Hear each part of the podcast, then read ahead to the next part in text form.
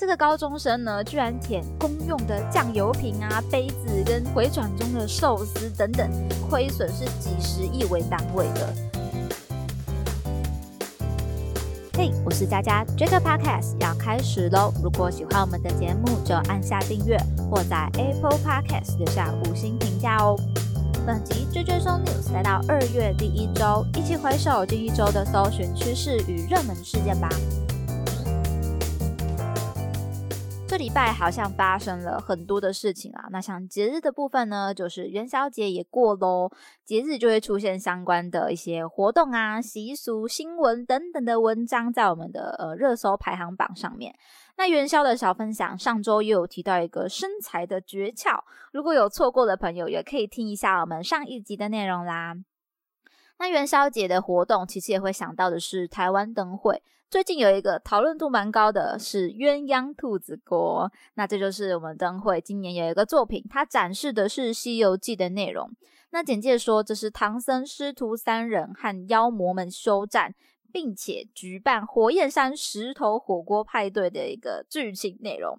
但是作品的呈现呢，却有一只兔子泡在这个麻辣鸳鸯锅，疑似被下锅烹煮。那一旁的牛魔王呢，还伸出舌头，唐僧被吓到流眼泪的模样哦。那所以大家就说：“哎，这是在煮兔子吧？有点不太对劲吧？”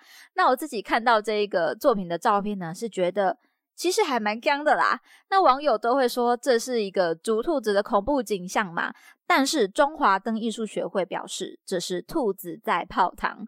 那我自己说实话，这只兔子呢，它独自泡糖，然后结果旁边韦一学在砍柴生活，盯着它的那种。氛围好像有点不太对，那搭配到今天稍后也会讲到的隋唐，我其实今天在嗯打我们的节目内容的时候，就想到哇，这就是不可以吃兔兔，怎么可以吃兔兔呢？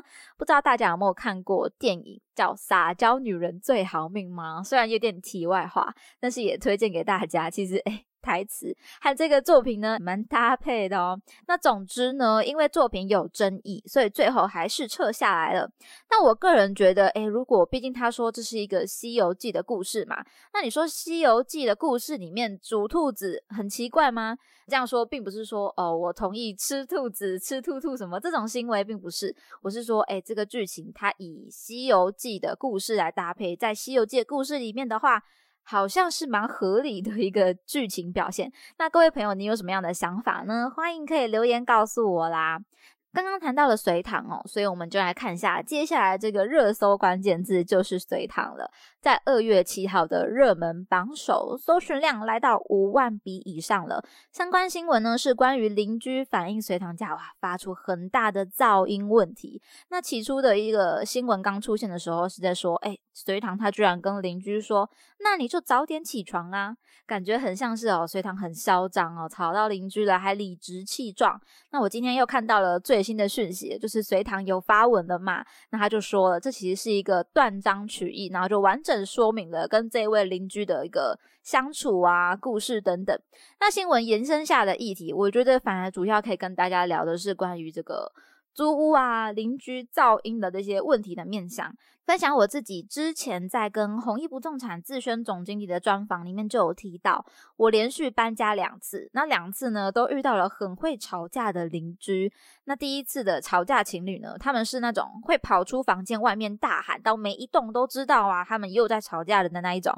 那现在的邻居呢，他们也是不分日夜，但是他们除了吵架的大吼大闹之外，我甚至觉得可以听到他们那个地板有没有跑来跑去，或者是压制在。在地板上啪砰砰砰那种声音，老实说，一开始我觉得很可怕。直到有一天，因为三更半夜太安静了，他们吵的内容都被我听清楚，感觉呈现的是哦，女生好像会某种擒拿的技术，他就压制男生说要不要停战，要不要停战，这样。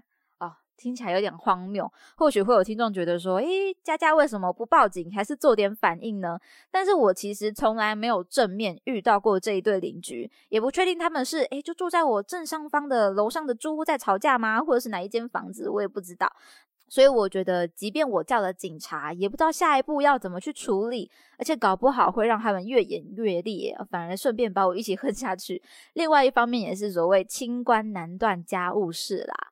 所以分享这个故事呢，虽然有点扯远啊，但总之就是租屋的时候你会遇到什么样的邻居，或者房屋的隔音状况如何，有时候是你很难去掌控的。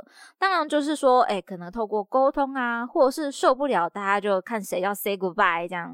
如果是大楼有管委会的话，我觉得也是很需要这个管理者的居中协调，大家应该是要嗯互退一步，多多包容一下彼此。那像隋唐也提到，他邻居对声音的敏感度真的是很高。那可能很多人看的新闻文章就会觉得说，哇，这就是一个恶邻居吧，有这种感觉。但是我认为，其实你也没办法去说就是这个邻居的错。那当然说，谁也不想遇到这样子一个这么敏感的邻居啊。只是他也有可能有他的理由，真的很需要一个。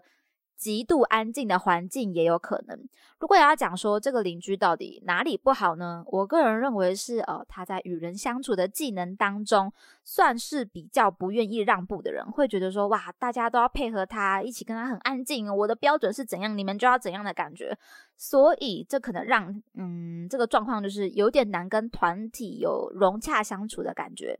其实我也很受不了邻居的小孩，就是通常可能是我早上还在睡觉的时候，他们就准备要出门上课，然后就开始哇哭天喊地，我不要去上学之类等等的。只是我跟随堂故事中邻居的差别在于，我比较会忍耐一点点。那总之呢，我推荐啦，如果你需要一个极度安静的环境来生活的朋友。云林真的，云林是一个好地方，因为我每次回去的时候都觉得一切好像那个分贝直接大大的降低一半以上，一切都变安静了。好，OK，讲的有点多，大家如果有想法的话，也可以分享一下你对这个。嗯，这个事件有什么样的看法，或者说你有没有遇到什么样的特殊的邻居呢？可以来留言跟大家分享喽。那我们接下来呢，看到的是下一个关键字哦。如果要讲很皮的小孩，不管你今天是吵吵闹闹的，或者就像是寿司郎事件了，这个高中生呢，居然舔公用的酱油瓶啊、杯子跟。呃，回转中的寿司等等，所以这个卫生观念真的是非常的有待加强。那这个事件呢，在二月二号的搜寻量也有到五万笔以上。看到这个新闻的时候呢，我真的是大傻眼。那也完全可以理解说，寿司郎他不愿意接受对方道歉的一个想法或者是原因。一方面，他们的亏损是几十亿为单位的；那另外一方面，就是诶，到底有多少客人受到这个卫生的一个。挑战呢？我记得事件刚发生不久的时候，我还看到，嗯，台湾的寿司郎呢还是在排队。我就跟我朋友说，那是因为台湾没有出现舔酱油瓶的屁孩。那疫情之后，其实我觉得大家对卫生的观念应该是更强的才对。所以这个事件真的是很挑战我的感官。我们公司的伙伴们呢，也有讨论到这一个新闻。那有一个观点，我就觉得可以来跟大家分享。因为这个事件会曝光呢，有一个原因，当然也是这个小孩他是有录影公开上传的。那他为什么要拍这种影片呢？原因就是他想要红嘛。那据说现在日本小孩心目中的第一个梦幻职业就是当一个 YouTuber。那你想要在网络中博得声量，你首要的任务就是有一个极度亮眼的作品让大家来认识你嘛。所以这就有可能是这个小孩他想要红的第一步，所以他创造了这个事件。真的是让我很震惊，但是只能说，以想要红的这个面相来看的话，这个小孩他确实是成功了，只是后面他要背负的代价就是哇难以计数。如果受饲养的损失全部都要他们赔偿，甚至更多的话，大概他要负债大半辈子都不知道可不可以还清了。那总结一下，现在社群网络中哦，我觉得这种负面事件带来的红。嗯，会吸引来的并不是一个正面的影响，正面的粉丝，反而是一堆过来围着嘲笑你，看你在搞笑的一个人。所以你想要做什么样的作品让人家记得你呢？就是真的要好好的思考过，不要乱做乱红啦。接下来今天的最后一个热门，我觉得就是非土耳其地震莫属了。在二月六号，搜寻量来到了二十万笔以上，这是土耳其百年以来的最大的地震。现在世界各国呢也都伸出援手，台湾的搜救队、赈灾户也都出动了。土耳其强震主要有两波啦，那首发第一次呢是七点八级，大约有一百公里的断层线断裂，几小时之后又发生了第二场是七点五级，造成的第二次的伤害。那我觉得这个震灾的难度会更高，一方面是涵盖到它目前的天气，以土耳其现况来说是一个大雪的温度哦。如果还没有被救出来的民众，他们的保暖措施不够啊，又缺水的情况下面，真的需要非常快的被救出来，才不会太恶化这个状况。那目前已经救出来的，或者说啊，他可能家已经都倒塌了嘛，现在就变成他很需要一个可以好好的。嗯，安居调养的地方，所以说天灾真的是非常可怕，不可以不当心。所以国家防灾的建设啊，建筑物的坚固程度等等，真的平常都要做好。虽然面对天灾啊，有的时候我也会觉得说，哦，如果你该做的都做了，意外却还是没有放过你的话。真的是一种命运使然，难以抵抗了。虽然我不会觉得说啊，命运安排的话，那我就算啦，不要抵抗，我就躺平，不是这个意思哦，而是我们应该要做好我们该做的，那其余我们无力干涉的，就可能没有办法了。这样，总之呢，还是希望这一次的赈灾可以顺顺利利，让土耳其也回归到一个平安的状态。也来跟各位听众分享哦，目前行政院已经公布了捐款账户啦，可以到卫生福利部网站查询账户资讯。我也会在今天的节目附上账户的资讯连结。那如果你是呃有心力可以帮助的朋友，也可以伸出你的援手啦。那我们今天的分享就到这边，听完节目欢迎留言你的任何想法，佳佳也会一一的来回复喽。